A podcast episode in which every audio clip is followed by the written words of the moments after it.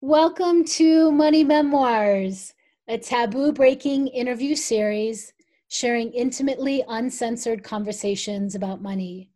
I am Bari Tessler, a financial therapist, author, and creator of The Art of Money, my year long money school and global community. Join me as I connect with brave folks from all walks of life to explore their experiences with money from their greatest struggles to triumphant celebrations, to lessons learned, and unexpected discoveries along the way. These interviews are raw, heartfelt money stories. They're vulnerable, inspiring, and always authentic. These interviews are a snapshot of the personal connection and practical support you'll find in my year long money school, The Art of Money. The Art of Money is a holistic framework that integrates money healing, money practices, and money maps.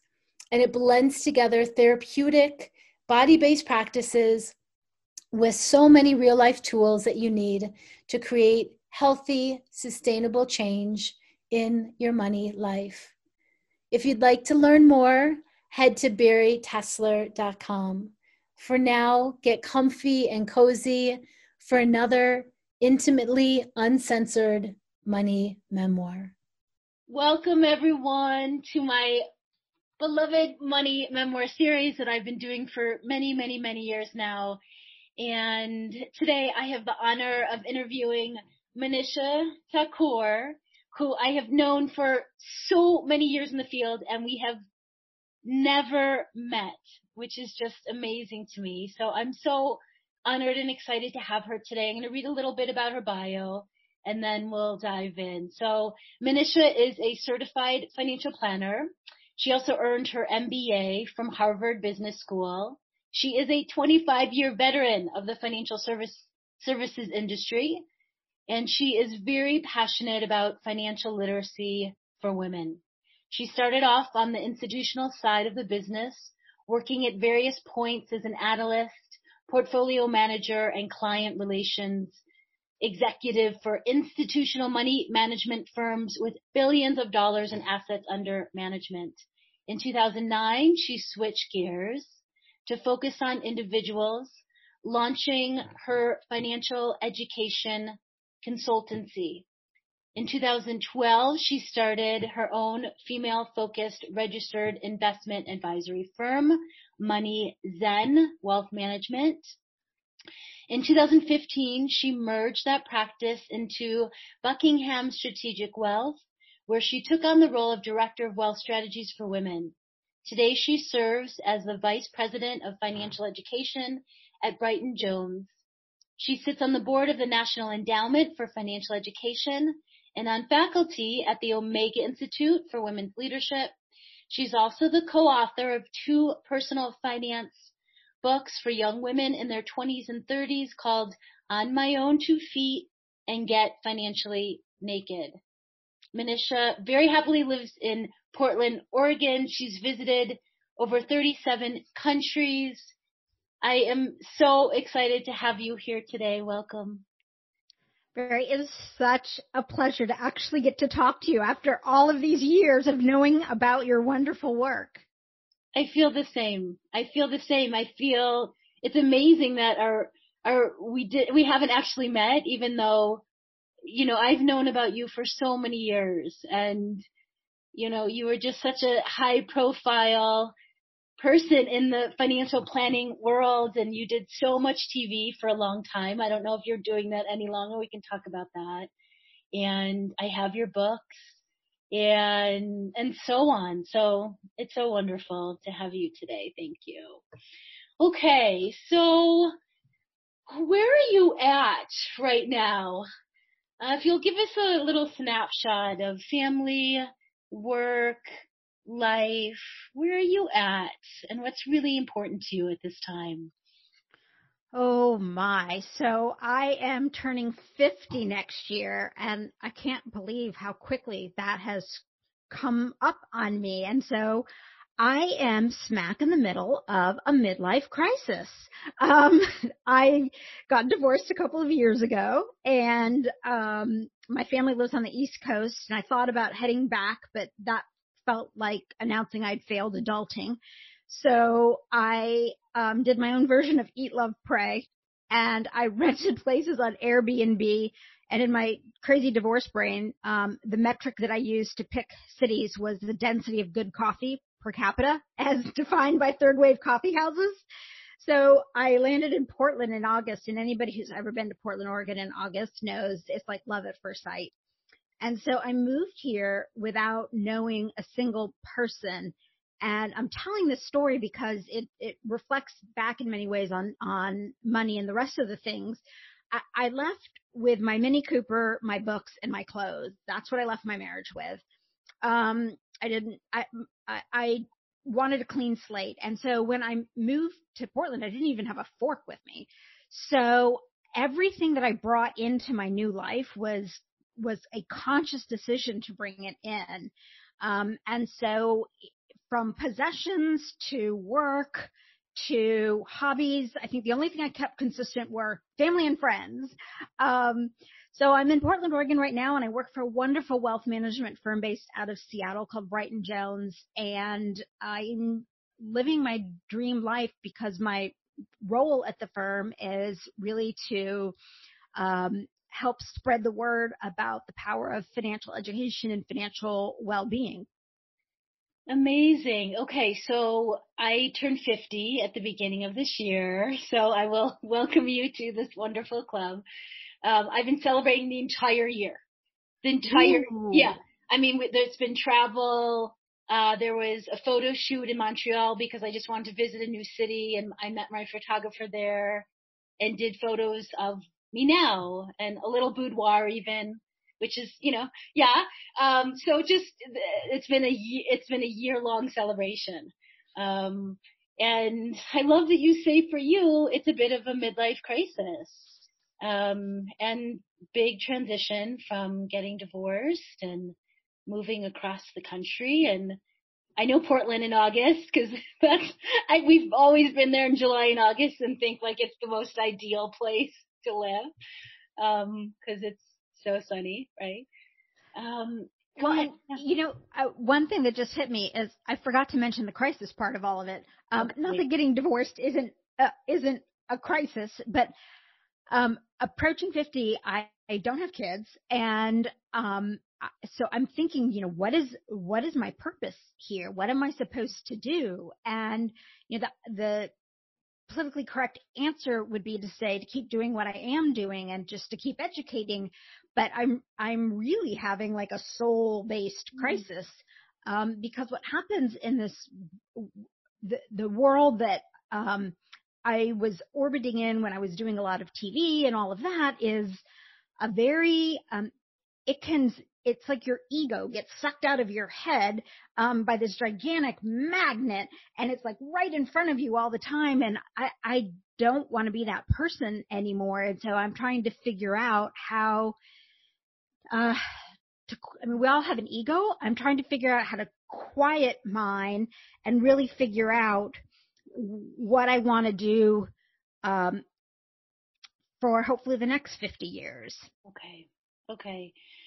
Real honest. I, I appreciate that about you. And I, I could sense just from afar, you know, that you had been going through a really significant shift in identity, in your work, as you're saying in your ego, um, so much because you were someone who did so much TV and that always impressed me because I'm not someone who can do that or, and so you did so much and you were everywhere. You are on every single media outlet. You wrote two books, young. I mean, it's all relative, you know, it's all, mm-hmm. you know, we all have different timelines for success markers, right? But you wrote those books.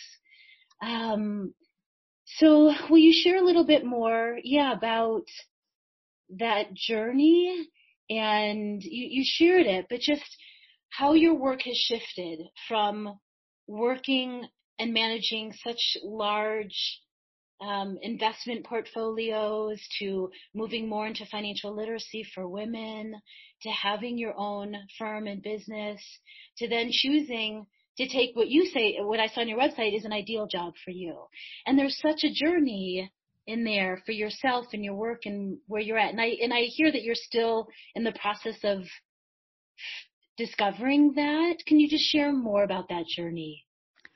Sure. So I feel like um, when I left the institutional world, um, I had a really strong desire to help individuals. I loved my time on the institutional side, but you're managing portfolios for endowments, foundations, corporations, and you establish wonderful relationships with your your counterparts on the client side, but you never really get to well, you don't ever get to see the end client, the person who is benefiting from that portfolio that you're managing.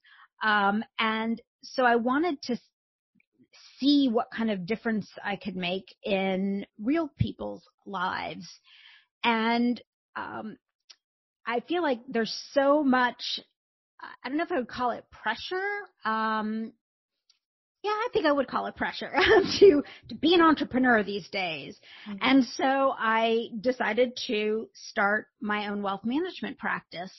Um, and this was while I was still married and I was living in Santa Fe, um, New Mexico. And, um, it turns out I'm a really crappy entrepreneur. Like I just, I, I am. I love the, the piece of the business, which is helping people manage their money. But when you have your own practice, you have employees and you have compliance and you have payroll and um, there are all these other bits and pieces of it.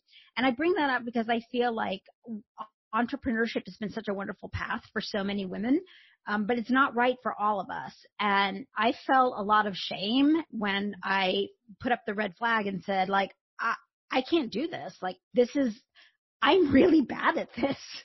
And so, um, I, I realized that I'm what I now call an intrapreneur. I'm great at building businesses or divisions within uh, an entity. And I love I I love being able to use um, the resources of an, of an existing entity um, to create something new. But it was really hard to admit to myself, especially coming w- from business school where like that's nirvana to start your own company and and and see it grow and flourish and IPO and um mm. and realizing that was not going to be my path because I was not good at it. Um, and so once I made peace with that, um, I finally settled in and realized the real question um, is how do you help people? Um, because the industry, the financial services industry, so often is set up to help wealthy people. But how do you get to be wealthy if no one will help you? And so um, that's when the the piece that I've been focused on, and um, one of the things that I'm most excited about with my work at Brighton Jones is uh, we'd historically managed money for people with a million dollars or more, but we have launched um, a, a, a, division where we can manage money for um, anyone who is out of debt and is starting to save and, and wants high quality advice and guidance. And for the first time in years, I feel really proud to say I'm part of the financial advisory industry because mm-hmm. I feel like I'm at a place and a, a, firm where we can help everyone. Right. Um, and part of the reason I have kept Moneyzen um, going as a separate entity, or I guess side gig is the, the term they'd use these days, is I needed a vehicle where I could help and teach anyone. Um, and so I'm, I'm excited to see sort of both worlds, my corporate job and my side gig all come together, um, in terms of being able to make a, a broader impact irrespective of income level and asset level. It's so important and I think it's changing I'm seeing a few more um, companies pop up, or you know where they're willing, not just willing, but they want to ma- they want to support people at all different income levels. if you've 50,000, if you have a 100,000, if you, and that's so important because it's been so inaccessible to so many people.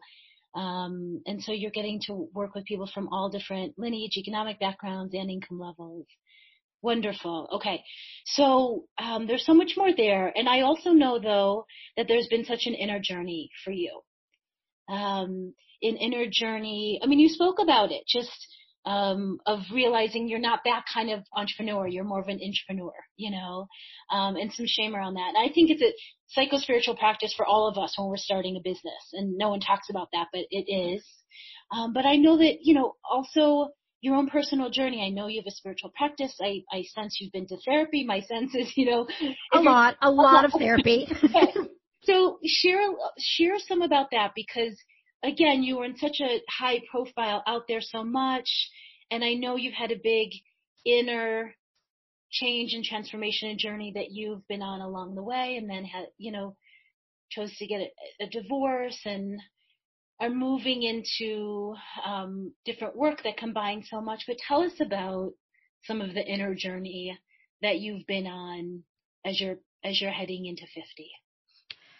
The biggest piece, and I'll start at the end of this story, is that three years ago I was finally uh, properly diagnosed as bipolar. And um, starting in early college, which is oftentimes when you see onset of bipolar or schizophrenia, um, uh, I was having these wild swings between depression and then thinking every, feeling like everything was fine. And um, when I was depressed, I remember the first thing I did was go to the student clinic at, at Wellesley where I did my undergrad and you know, start with talk therapy, blah, blah, blah. And then um, I moved on. Um, I graduated and I kept seeking um, therapeutic help in the form of talk therapy, which um, definitely helped. I feel like all of us, it's the rare individual that doesn't have stuff to to to sort through. And in my case, this is a little bit of a long answer, but I want to explain how the stuff uh, meshes with the mental health diagnosis and why I'm so public about saying that I'm I'm bipolar. The uh, growing up, I was you know fat, chubby, had, I'm of Indian heritage. Indian women often have hair in parts of their faces where no woman should have hair. And, um, I grew up in a small town in Indiana and, um, there were no threading boutiques. Like there was no, um, I was an, I was an odd duck from the very beginning and I didn't fit in. And the only place I found solace was with adults. And I found that the harder I studied, um, the more accolades I would get from um, teachers, and because I wasn't invited to the slumber parties or the dances or anything else, that my identity became very, very tightly linked to work. And then when I got to college and then beyond, what would happen is I would have these periods where I would work like a maniac um, and I'd pull all nighters and I would um, just be so intense and driven. But in the institutional Wall Streety world, that's just called being a good employee. Yeah. So as I was vacillating between depression and these periods of crazy intense work, um, no one thought that was abnormal because um, who wouldn't crash after you know months and months of 100 hour weeks or um, what um, what the case may be. And it turned out, um, and I actually had to see several different psychiatrists before it was I was actually properly diagnosed. Um, so I feel like my inner journey has been on two different levels. One is psychological and making peace with the little girl who felt un, unwanted. Um, and I think so many of us have that person in us, and it blows my mind that it, it literally has taken 40 years to get over what happened to me when I was in fifth and sixth grade.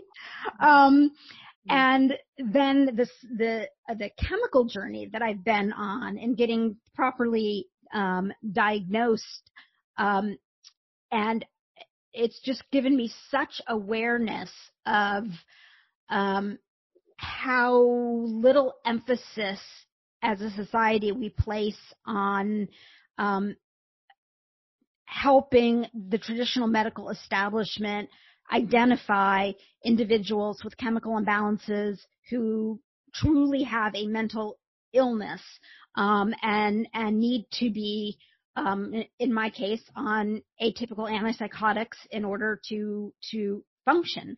Yeah. So that that's been it's been an interesting path because it's been both in my heart and in my head, literally and figuratively. Yes, yeah. Thank you so much for sharing that openly and honestly. I saw that you shared that on your website. Um, and facts about you, everything from your favorite warm drink to how many countries you've traveled to um, things you're working with, you know, and you share that you're bipolar. Um, and that's just so real. I mean, it's so real that for you, your journey, um, that, that it looked in the, in, in the financial world is like normal behavior, you know, the amount of hours, the mania, um, it just all part of it. Like that was so normal, which says so much about our culture, right?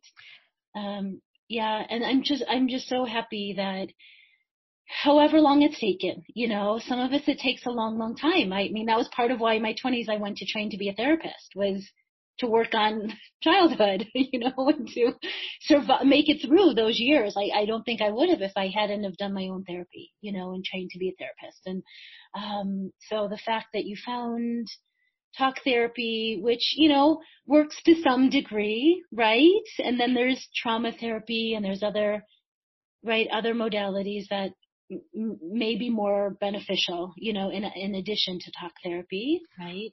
Well, and I feel like it's, there's no one right answer. Um, and it's like, it, it, I, it's such an overused phrase, but it really is like peeling back an onion. And, um, you know, in my personal case, I needed talk therapy to clear off that outer layer so it could be clear that there really was something fundamentally wrong at the core of my onion that chemically wrong. Um, and had I not had talk therapy and worked through all of those issues, um, there might have still, there might have still been confusion about what really was the root cause in my head. So I, I um, want to make sure that it didn't come across as if I were saying that talk therapy is not a useful um, tool. I think it's incredibly valuable. I think valuable, and I think any um, any method that brings you peace and helps you get closer to identifying whatever pain is inside of you and help expunge it is um, invaluable. And I think for each one of us, it's different. For some people, it's cranial sacral therapy. For some people, it's somatic. It's, it's, um, true. It's so individual. Yeah. Um, but it's also so universal that it's the rare person who doesn't have some kind of pain, um, inside them. And the question is, are you going to be a person who acknowledges it, addresses it, and like a splinter helps it move out of you over time, or are you going to form a cyst around it and um, just close in around it and, and let it be inside of you and be painful for your whole life? Yes, true, true. And I just resonated with that. Talk therapy was the doorway in and so important. And it was for me too until I found my way to somatic therapy. Um, but I wouldn't have found it if I hadn't had started with talk therapy, you know. So yes, whatever the doorways are in, and it's all part of peeling back the layers, as you're saying. Do you find that you have made connections around mental mental health and relationship to money for women, and that more women have come to you um, with mental health issues, which is there's a spectrum. So that's uh, almost all of us, right? We're somewhere on the spectrum there. Can you share a little bit about any connections? I know that's probably a huge topic.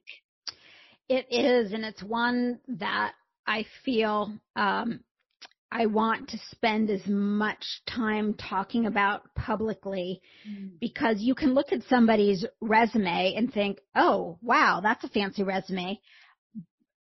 But I want people to know that um, two things. One, having a mental um, illness does not, or having chemical imbalances um, in your brain does not prevent you from accomplishing things if you want to and and dreaming big and achieving those dreams at the same time, there's so much stigma around it. I try and talk about it as, as much as possible because I want people to talk about it like, you know, I have a cavity or, you know, I broke my arm or I, I wish it would be such a less judgmental kind of topic and it's not.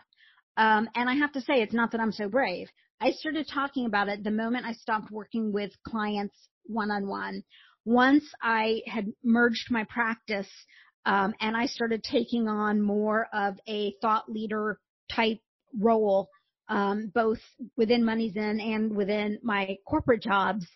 Then I felt free to speak openly about it. So, um, and that's tough, right? I mean, if you had worked your tushy off and had seven million dollars and wanted to come to a wealth manager and they said, "Oh, by the way, I'm bipolar," um, you know, how would that feel to you? And and there's a lot of you know I I wonder is that something I should have disclosed? Should I you know there's I have a lot of mixed feelings uh, around it, but I can understand why so many people, for so many different reasons, um, societally or professionally, struggle with whether or not to be open about um, their mental challenges.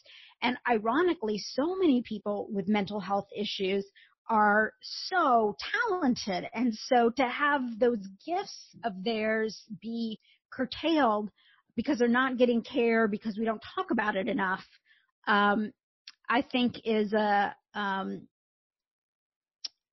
a, a state of affairs that if when I pass my time on earth, I've made a tiny little bit of progress in terms of changing that algorithm, I'll feel like I did something. Yeah. Yeah. Yeah. I mean, I can see if someone's looking for a wealth manager, I don't know. It depends, you know, if they're working with a mental illness themselves or their own chemical imbalance, they may want someone like you who's been through it and knows that experience. And certainly if you're, you know, a financial coach, you know, financial therapist, money coach, if you're in that role, then I would think people would flock to you oh, because oh yeah you you obviously it's different it's unique. We're all individual we're all unique. Um, and then we share patterns right as well. So any money patterns and then we'll start moving more into your own money story but any money patterns as we begin that you can identify have been impacted by having a chemical imbalance? And a strategy or a few of how you've learned for yourself how to work with it that's a really interesting question. I've never thought about it that way. Um, let me rewind and maybe answer it in two parts.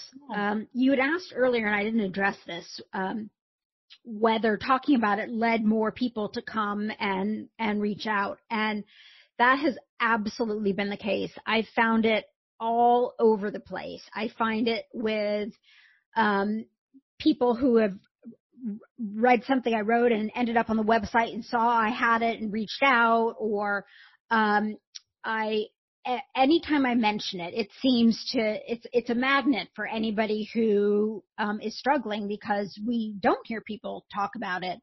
Um, and I have found that without a doubt, many women, particularly those who struggle with uh, deep depression and um, anxiety, and have felt shamed by their families or um, their broader communities for having widely fluctuating moods um, really have um, felt comfortable talking um, with me.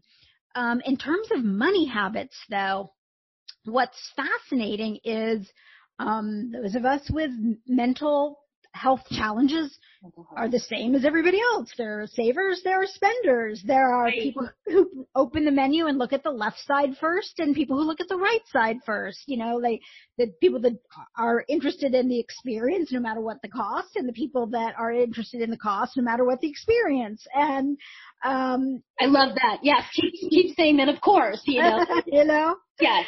So we're, and in that way, uh, uh, I think the human condition um, is the same when it comes to dealing with money, in that there's a wide range um, of a spectrum. Mm-hmm.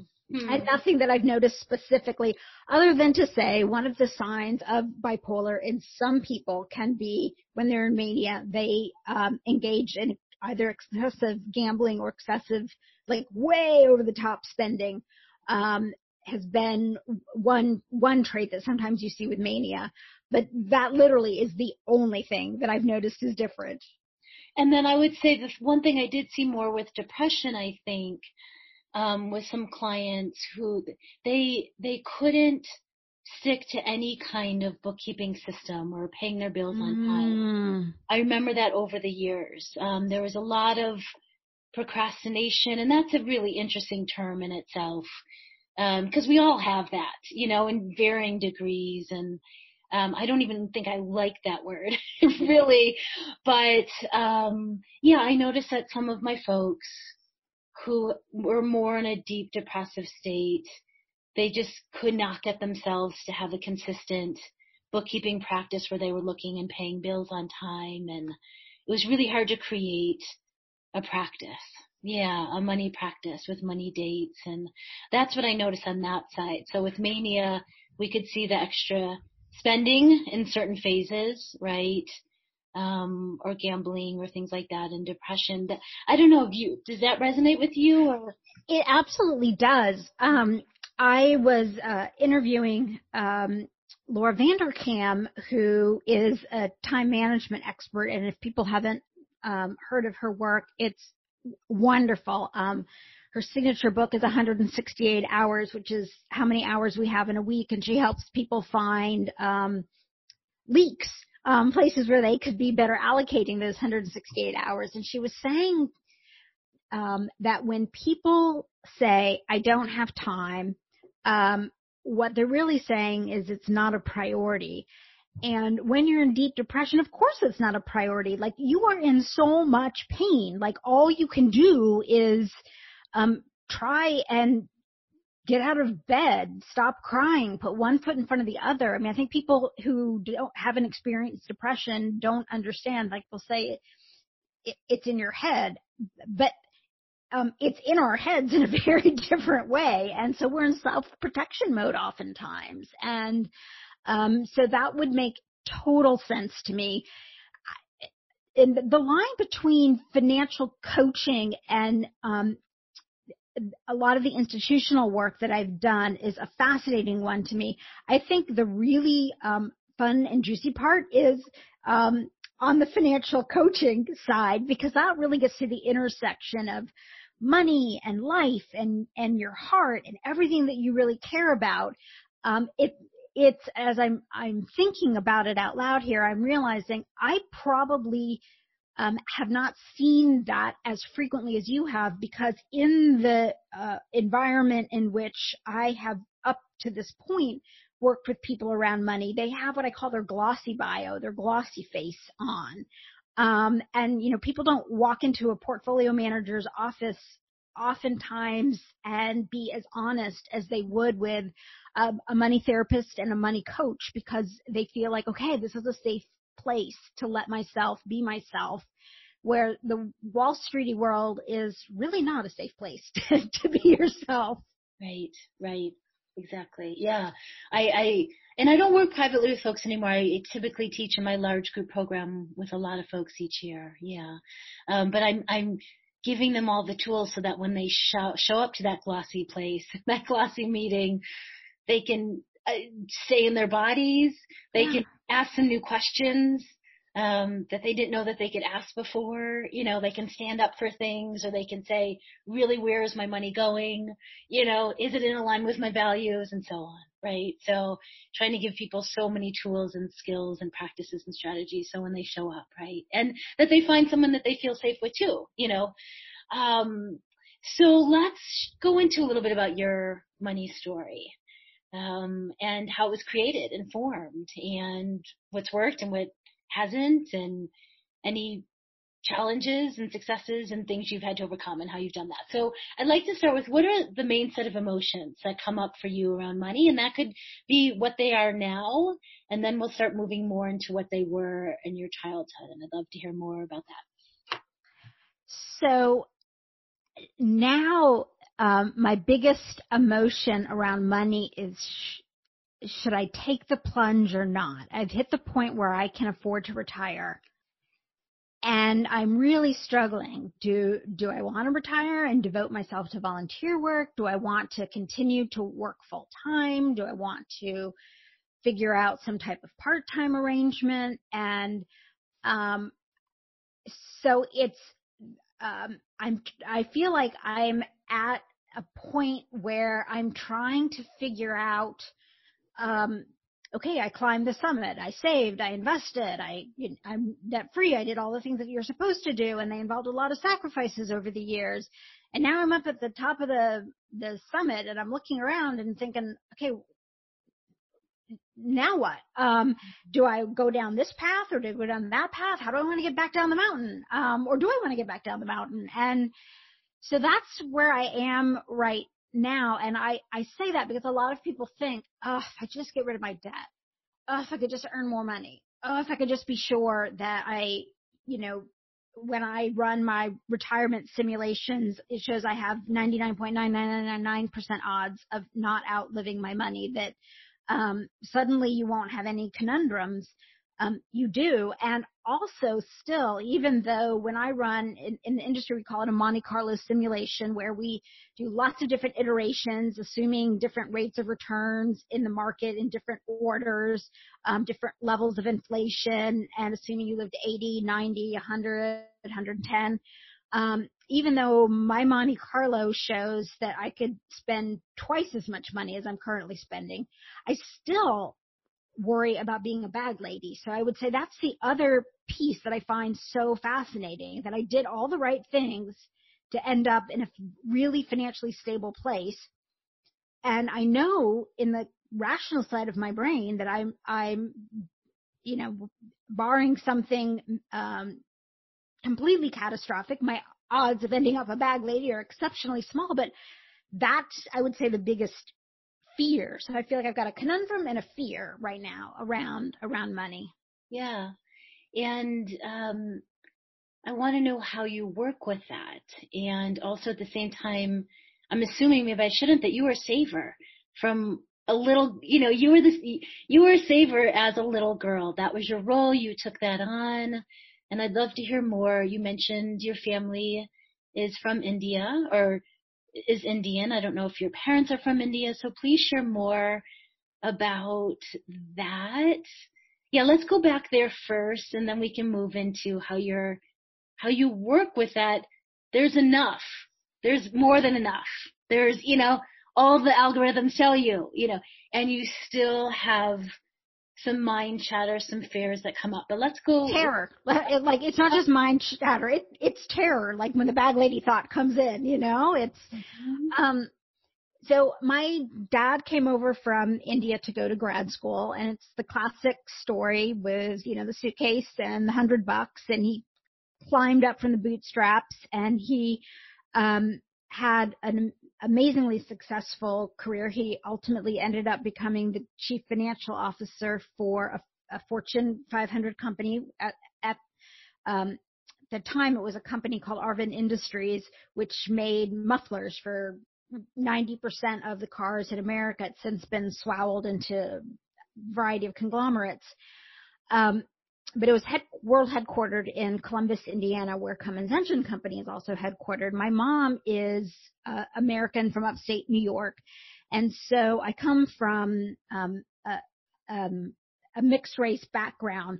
But I would say um, my um, my parents have had such an influence, and I feel so blessed. My dad, contrary to a lot of fathers particularly in Southeast Asia, always talked to me about money uh, the same way he's always talked to my brother about money. And one of my earliest money memories, um, it's really seared in my brain is this father-daughter bonding exercise we had where my dad sent me down with his HP 12C calculator and showed me um, how to use it to compound out if I saved the max in my IRA, which at that time was $2,000 um, years ago, and I put my babysitting and lawn mowing money in there, hypothetically speaking, and it grew um, at six percent, seven percent, eight percent, how much I'd have, and um, just seeing and using that calculator to um, get a visceral and a tactile tactile sense of compounding at such a young age was massive. And then my mom was total bra burning feminist in the 70s when, you know, when I was born and um in my early formative years and she had me play with gender neutral toys and um one of my favorite books was Free to Be You and Me and I Me too. Me too. it's yeah, and my mom taught me that um money gives women um a voice, voices and choices. That's what money gives women. And so I had tools for my dad and um, the emotional encouragement and logic um, to become um, uh, a good steward of of money from such a young age. And what's interesting is it was never about accumulating a lot of stuff. Um, uh, it wasn't until I graduated from high school that I realized like what an amazing job my dad had because deliberately we always lived beneath our means, um, always. And, you know, uh, and, um, that's a whole other story we could talk about, uh, living beneath your means. Um, but as a result, um, I feel like I started with really positive money, um, influences. And that's part of the reason why I'm so passionate about helping young women um, get this information because it's useful at any point in your life. Um, but the earlier you can get it, um, the better. Yeah. I love what you were taught by your parent, by both your parents. I mean, how beautiful, how spe- how special, how really you got such important life skills from each of them. And that father daughter bonding, how were you 12? I, I was 11. Um, 11. Mm-hmm. My son's age. Okay. Wow. Wow. Okay. So free to be you and me. Younger than that, right? And then, right. the, the father daughter, this is compound interest, you know, meetings. Amazing. Okay.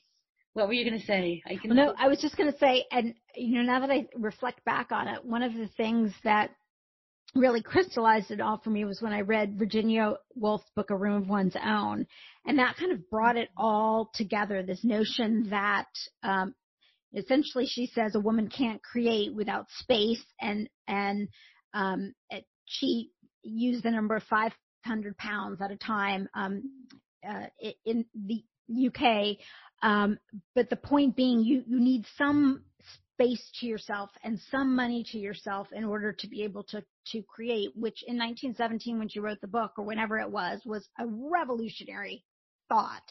Um, and that really pulled it all together to me.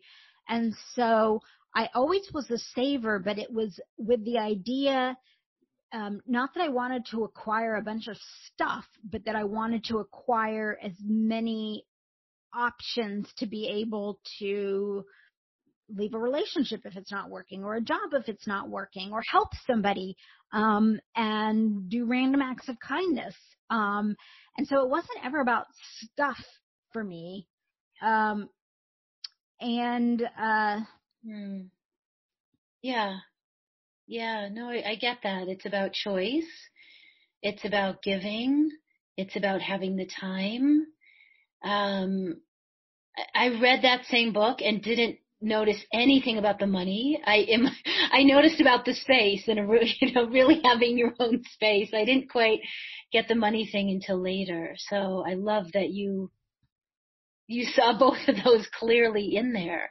And so many women that I've met over the years are terrified to leave a marriage because of money, because they don't have their own or they've raised the kids, which is equal contribution, but they don't have the resources sitting for them to feel comfortable to leave.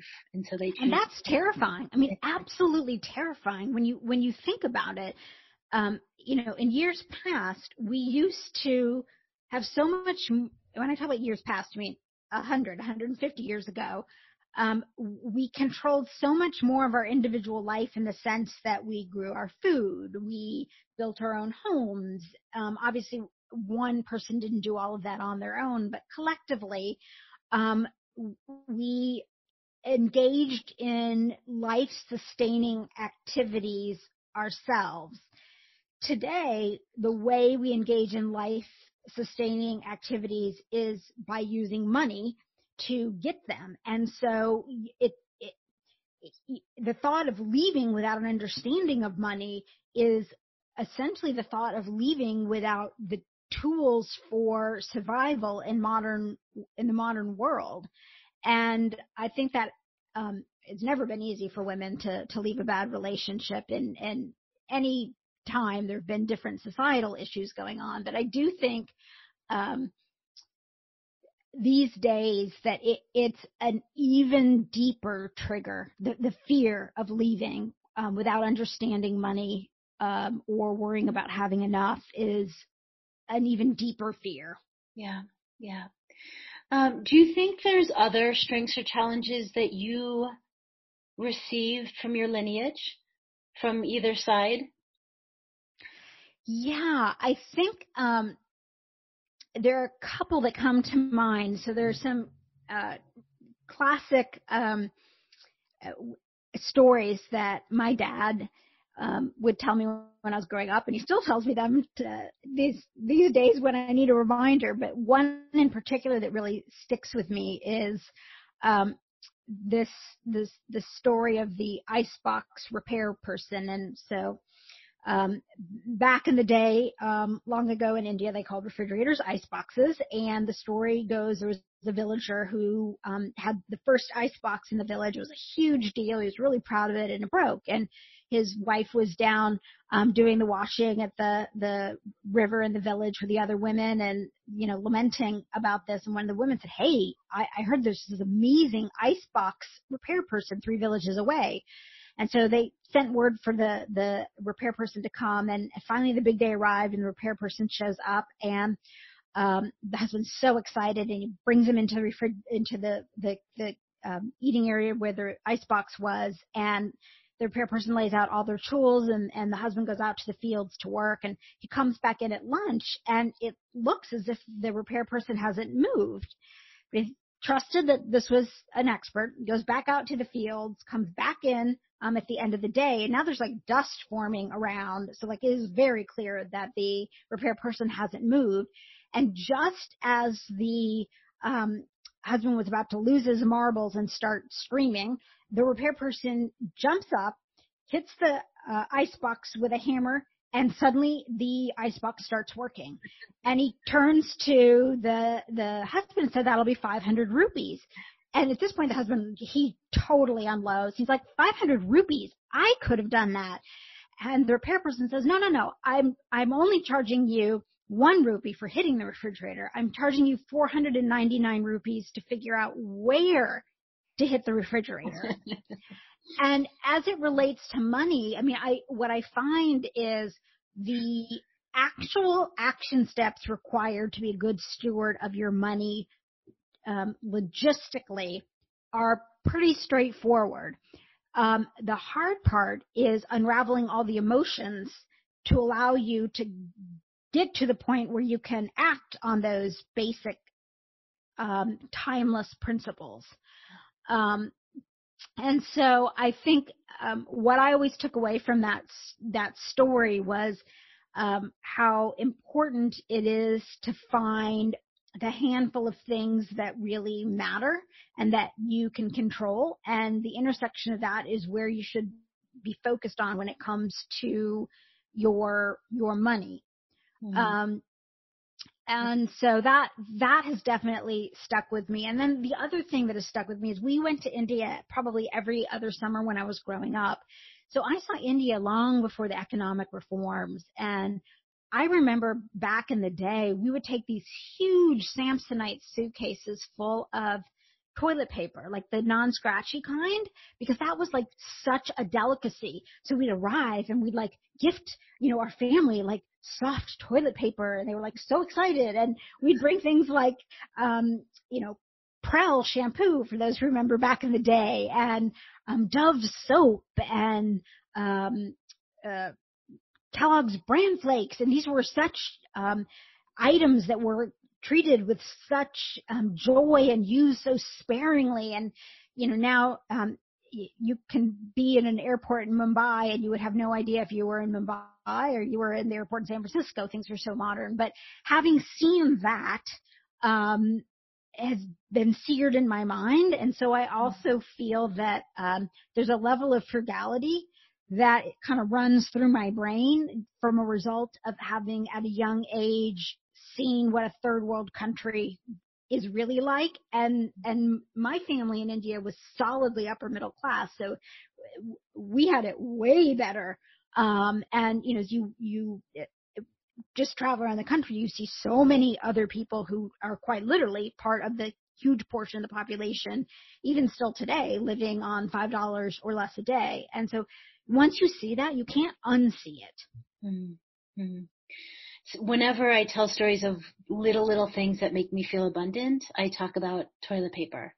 And, and I, and I, I feel like that seems odd, but it, you're, you're revealing it's, it's not, you know, is soft toilet paper and having a full basket of that, you know, is what me per- personally still to this day, I feel very abundant, you know, along with the flowers and good chocolate, but just a basket full of soft toilet paper. Cause like, yeah, I can remember times in my twenties when I didn't or yeah. You know, you're, you're sharing so much. I'm, I'm having so many thoughts. Let's see. Okay. One is that I was asked recently why when a financial planner gives their client this perfect plan, you know, with like all the calculations perfect, you know, and this is, this is exactly what you need to do, you know, to retire why do people not do it? And your first story is a metaphor for that. Your first story shows that yes, there are very clear series of this is exactly the habits or strategies or the framework for what you do to be able to retire at this age or this age, right? And then there's all the emotional points or pain points or how do we work with our own emotions that come up around money to help us navigate so that we can work with some set of a financial plan um, to get us to these this future or longer term goals you know? And i think people need to be gentle with themselves uh, around the any difficulty they might experience in putting in place a financial plan so for me, it's really, it's super easy for me to follow those instructions, but the instructions, um, eat less, exercise more. Okay, that I have been struggling with my entire life. I bounce between a size six and a size 12, like whoosh, back and forth. Um, I can remember one time I went to do some, uh, a TV hit in Houston and I hadn't been in the studio for uh, a year. And um the the last time I was there I was at the 12 end and um this time I was at the 6 end. And um one of the associate producers said oh you had the baby. And um I remember just thinking you know we all struggle with different things. I I I know the formula for staying at a healthy weight and I for emotional reasons I'm a binge eater. Like I just and I work at it. I I've read all the books. I'm it's a constant um it, it's a it's a constant practice that I have to engage in on a daily basis to eat normally. Um and I think for many people that's what happens to them with with money and what's underlying binge eating when it happens to me is emotions. And when people aren't sticking to a financial plan, what's underlying that is some type of emotion.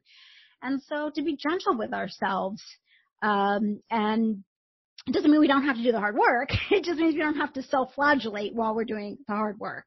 Exactly. And that is women, we shape shift, our bodies shape shift, hormones change, perimenopause happens, you know, it is, and it changes our bodies. And sometimes emotional eating is okay. I mean, I just, I'm adding in gentleness to this as well.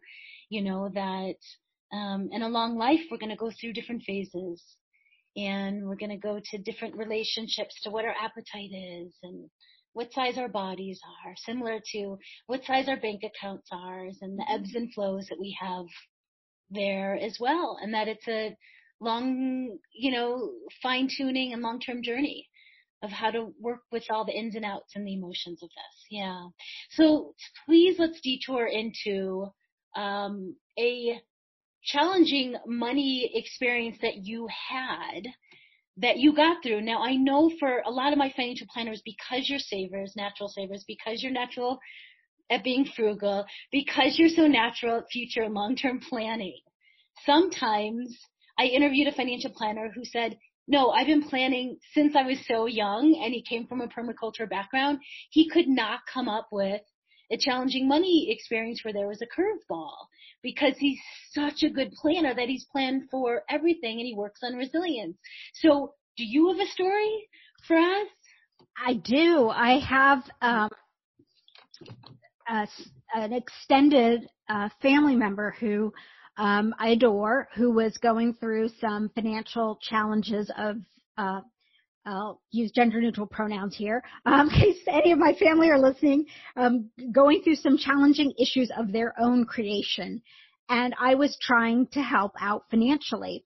Um, and I helped and then I got, I was asked for more help and I gave and I was asked for more help and I gave, and every time I gave help, I gave financial guidance as well. And pretty soon I saw there is no behavior change going on here, but I love this person and they're part of my family. And um, how do I, you know, do I cut them off? How, like, what do I do? How do I, especially in the Indian culture, fam, in any culture, family is so meaningful. Um, but it's deeply inculcated in the Indian community that your extended family is like your limbs. Your cousins are like your brothers and sisters. In fact, they call them, you know, cousin brother, cousin sister. And so um, it was really painful for me to have to um, tell this person that I could not help them anymore um, with anything other than advice and guidance um, until I saw some change in in behavior, and um, that just like ripped like that was so hard because I kept thinking, I am so fortunate. I could solve all of this person's problems tomorrow. Like I, with one check, I could solve them all. And, um, it was just, it was so, I remember crying and crying, um, about and just asking the universe, what should I do? Um. And I'm happy to say that uh, without the lifeline um, of financial help from other directions, people are resilient, and this family member is now doing um, great. So that's the whole thing. So it wasn't so much about you, but it's about the people that are closest to you and their own money relationship and their own patterns and their own habits and their own money story. And for this person, they may have been a pattern of um, needing to be saved, asking to be saved, um, asking for others to help. And there's nothing wrong with sharing money or passing on money or giving gift money or giving a loan, right? There's, there's moments for all of that. But it sounds like there had been some of that, um, in many different forms and you came to a place where it felt like it would be enabling or it just felt like it wasn't the right move for you to write them a check. It may have solved some issues, but would habits or patterns or behavior have changed? We don't know, right? Or maybe you, there was a history where it didn't. And so the person, um, took, was able to come to their own change. Yeah. And move through it on their own. That's exactly what happened. Yeah. And when I think about it, um, because I've always lived beneath my means. I mean, I remember when I got out of Harvard Business School, um, for like my first three years working, um, I had um, two black suits, you know, two pairs of heels, and um, like I think I, had, I was living in Houston at the time. I think I had two sundresses and a pair of jeans and two t-shirts. Like I mean, I had barely anything, um, and I. I mean, I was just saving, saving, saving. And so as a result of that saving habit, I have, and because my profession was uh, investing before I moved into the individual side where there's financial planning. I was investing. So I didn't incur debt. I saved voraciously and I started to in, invest, um, early and often. And when you do those three, three things, you can cover up an awful lot of other mistakes. Um, there have been periods of time where I've spent money on stupid things, but um, my mistakes had a deeper safety net because I was doing those things right. But where I've had extreme pain around money has been in relationships. My mm-hmm. ex-husband is an amazing human being. His goal is to die with exactly zero in his bank account to maximize every last ounce of joy out of the money he has. And my goal was to live off my dividends and interest and pass on the money I had to charity and my nieces and nephews. Like we could not have been further apart on our outlooks on money. And that was really painful. Mm. Um, mm. and so I think what I want to say is, um, there are a variety of, and I made a mistake. I, I thought I could change him and he thought he could change me. And it, you know, we, we've divorced amicably, but, um, we made mistakes in misjudging how important it is to be in financial alignment, um, in relationships. And, and, um, and so I, I guess I want to say that, um, we all make and have and we all make mistakes and struggle with money in different in different ways. Um, the the last example I'll give, and I'm not proud of this at all. Um, in fact, I'll tear up as I say it because I always do. But I um I didn't go to my grandmother's funeral because I was um, in San Francisco with my fancy big job, staying at the Four Seasons, and I thought these meetings that I had were so important. Mm-hmm. And in my quest to build my career and move forward and, and be an executive, I didn't go to my own grandmother's funeral. And I look back and I think, how effed up was my value system? Um, and in my mind, this is what I thought. Well, she's passed. She loves me. She's up there. She knows I, I care. And it never even occurred to me that funerals are about the living. And my mom needed me, and my aunt needed me, and my grandmother's partner needed me. And um, mm. so yeah, I've made a lot of money mistakes. They may not be the, you know, I screwed up my credit score because of this, but they've been painful ones because they've involved love and the heart and emotions and humanity. Right. You, cause you had the money clearly to go. That wasn't, that wasn't the issue. That's, you were choosing I made a very, very bad choice. And, mm-hmm. um, mm-hmm. yeah, I did. And I can't take it back. Mm-hmm.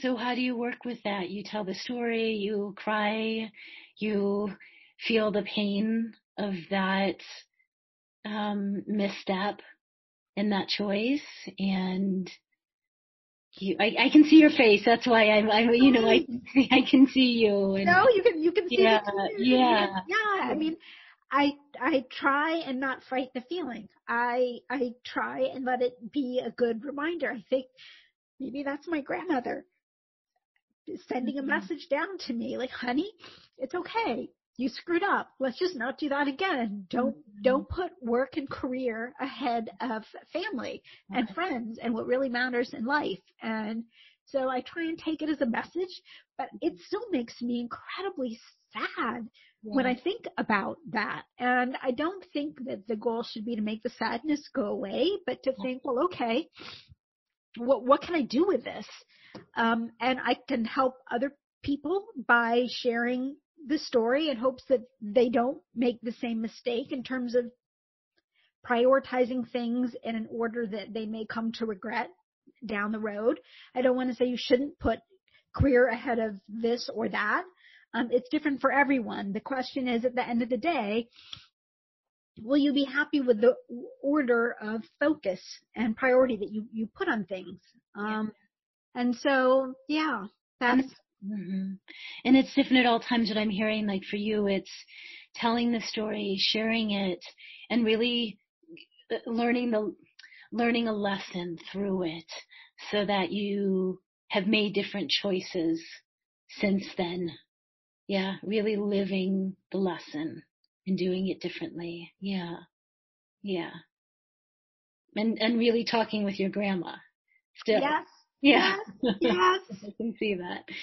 Um, so let's go full circle a little bit and um, with all of this, how are you working um, with the emotions of the terror or the fear of the bag lady coming up? Because that's not what the numbers show. That's not what the retirement retirement accounts show. You can retire now as you're stepping into your 50th year. You know, um, and how how how are you going to continue to work with those emotions around that? At First, I want to acknowledge it's a highbrow problem to have, and I mm. I meet so many incredibly smart, hardworking people who are drowning in student loan debt, struggling with financial burdens that come about because they're dealing with elderly parents while trying to raise children, while trying to work. And so hearing somebody whine that they're, you know, afraid they're going to run out of money when they have plenty, um, can sound really annoying.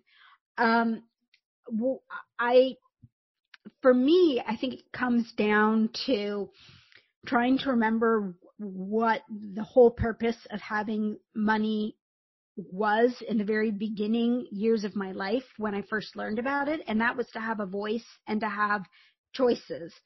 And I, um, feel very blessed that I haven't always made the right choices.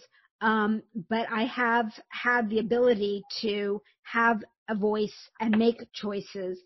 And if I, um, at the end of the day, that's what it's there for. And I also remind myself that the things that bring me the greatest joy in life are always small daily joys, really simple things. And, um, you know, and I told you, well, when we started off talking, I spoke about how when I moved to Portland, I didn't even have a fork. Everything that came into my life was a deliberate addition. And I thought really, um, I was very mindful about what I chose to bring in. And we can live on a lot less than we think. That's what I learned from starting all over again is how little I need to be happy. Mm-hmm. And so I remind myself, um, that, you know, I hope that doesn't happen. But if it were to happen, um, most likely I would bounce back like a weeble wobble. Would it be fun? No. Um, but that the, there's a core of resilience in most of us, especially if we've been, and we at least know the right financial steps. Um, and I don't know if that's, I don't know if there's a better way to think about it or expunge the fear. I, I, I try not to fight it. I try to just like, okay, I, I have fear flowing through me around this and, um, and know that I also have a, a, a, a energetic flow of, of strength too. And, um, yeah, just, um, I, I don't have a clear answer, and I think that is you, the answer. You do, but no, you just shared quite a few things. You don't fight it, you don't push it away. You sit in it, you let it move through you. At the same time, you also have a different version of the story or a different part of you that's there holding, you know, you would bounce back, you have the strength, you have the resilience, you've been through lots of things, you know, um, and that probably won't happen, but even if it does, so you work with it. I hear that you work with it. You sit with it. You feel it. You say hello. You know, we all have different things that come up. Is the tape going to completely go away? Sometimes they do, but sometimes they just get quieter and quieter and say, oh, hello, I'm here. I'm, you know, Miss Bag Lady is saying hello. Um, and I really appreciate you saying, like, this may sound annoying to all of you to have this, but this, again, this is your story and this is, you know, you've been working on this since you were really young. Um, and some things have come natural for you. And then you've had other challenges, as you spoke about, you know, about having a chemical imbalance. And, you know, it doesn't mean that we have saved so much money or we have so much money in our bank accounts, we have no issues. And you know that, I know that, we've seen that for years. Yes, it helps to have all your basic needs met, you know, and go from there. So what's on the horizon for you? I know you're, um, on the verge of 50, as we've said, you're on the verge of some unknown too. You don't know, but any, any visions coming through? Well, you shared a lot. So anything else? Yeah. Yeah. I, um, uh, I love Martha Beck's book, Finding Your North Star. And my North Star right now is, um, a podcast that I launched that came about very serendipitously in a conversation with the CEO of Brighton Jones. And, um, uh, it's called True Wellth, spelled W-E-L-L-T-H, and it is the most enjoyable professional experience I've ever had. Um, his point was after 20 years of managing money for really rich people, he knew without a doubt that money does not bring happiness and that happiness comes from aligning the way you spend your money and your time with what matters most to you in life.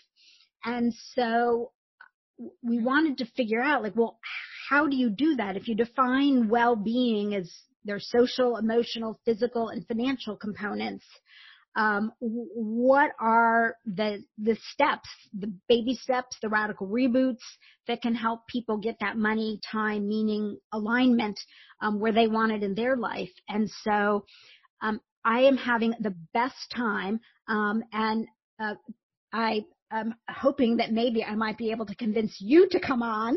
Um, sure. And uh, I really am enjoying having people go on this journey with me because I'm trying to figure out what is true wealth, W-E-L-L-T-H. Um, and uh, so that's the thing that's been bringing me the the greatest uh, joy. Mm, I love it. I love it. I think almost on every interview I've talked about the equation of money, time, energy, family, and health.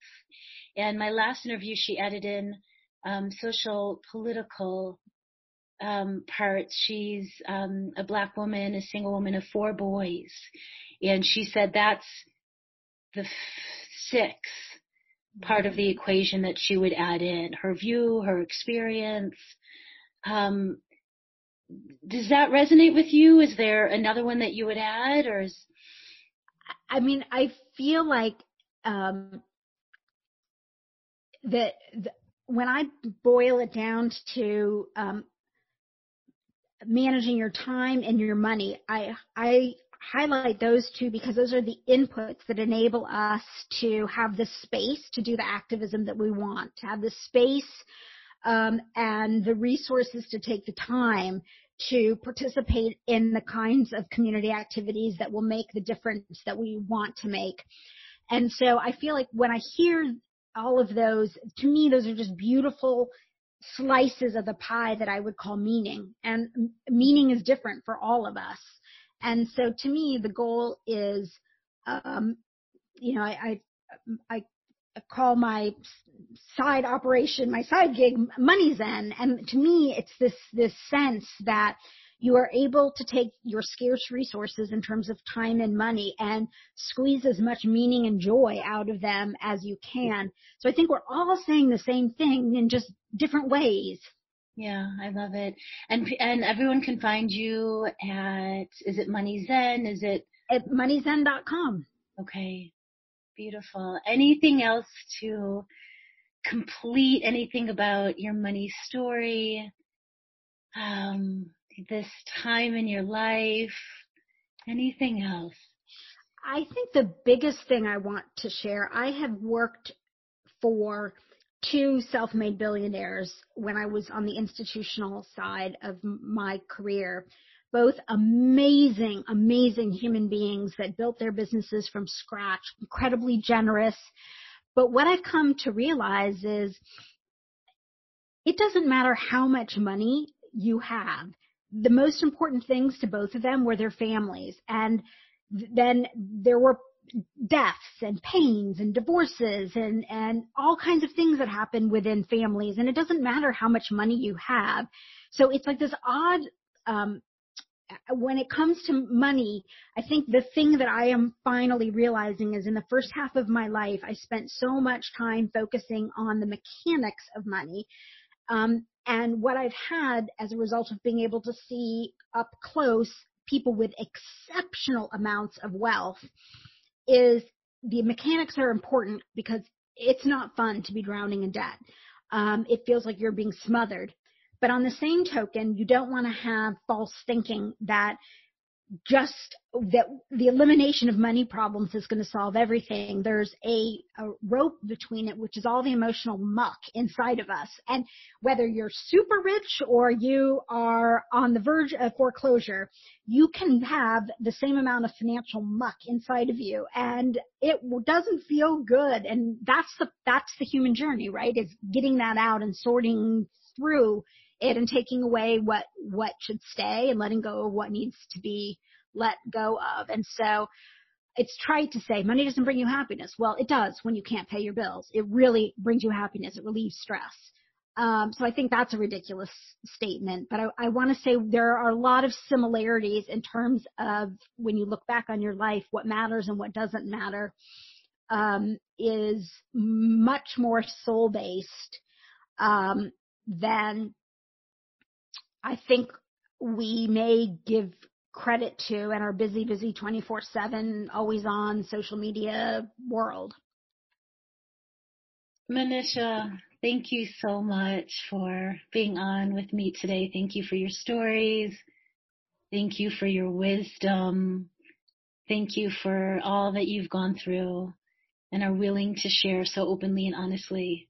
Thank you so much. I'm so excited to finally get to meet you as we're both in, in, you know, had a, you know, 50th as we're both stepping into our, our, in our 50th year. So thank you. Thank you. Bari, thank you so much. You have done such amazing work. Um, it's just unbelievable to see how many lives you've touched with your work. And so it's a real treat and honor to get to speak with you here today. Thank you. Thank you for joining me with this money memoir interview.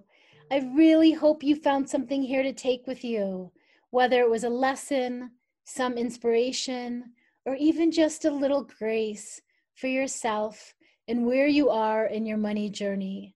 If you're feeling called to wade deeper here, please pack your financial goals, soul deep aspirations, and grab your favorite person. The Art of Money is a holistic framework that integrates money healing, money practices, and money maps and blends therapeutic, body based practices with real life tools that we all need to create healthy, sustainable change in our money lives. So, if you'd like to begin your money healing journey with the art of money today, learn more at baritessler.com.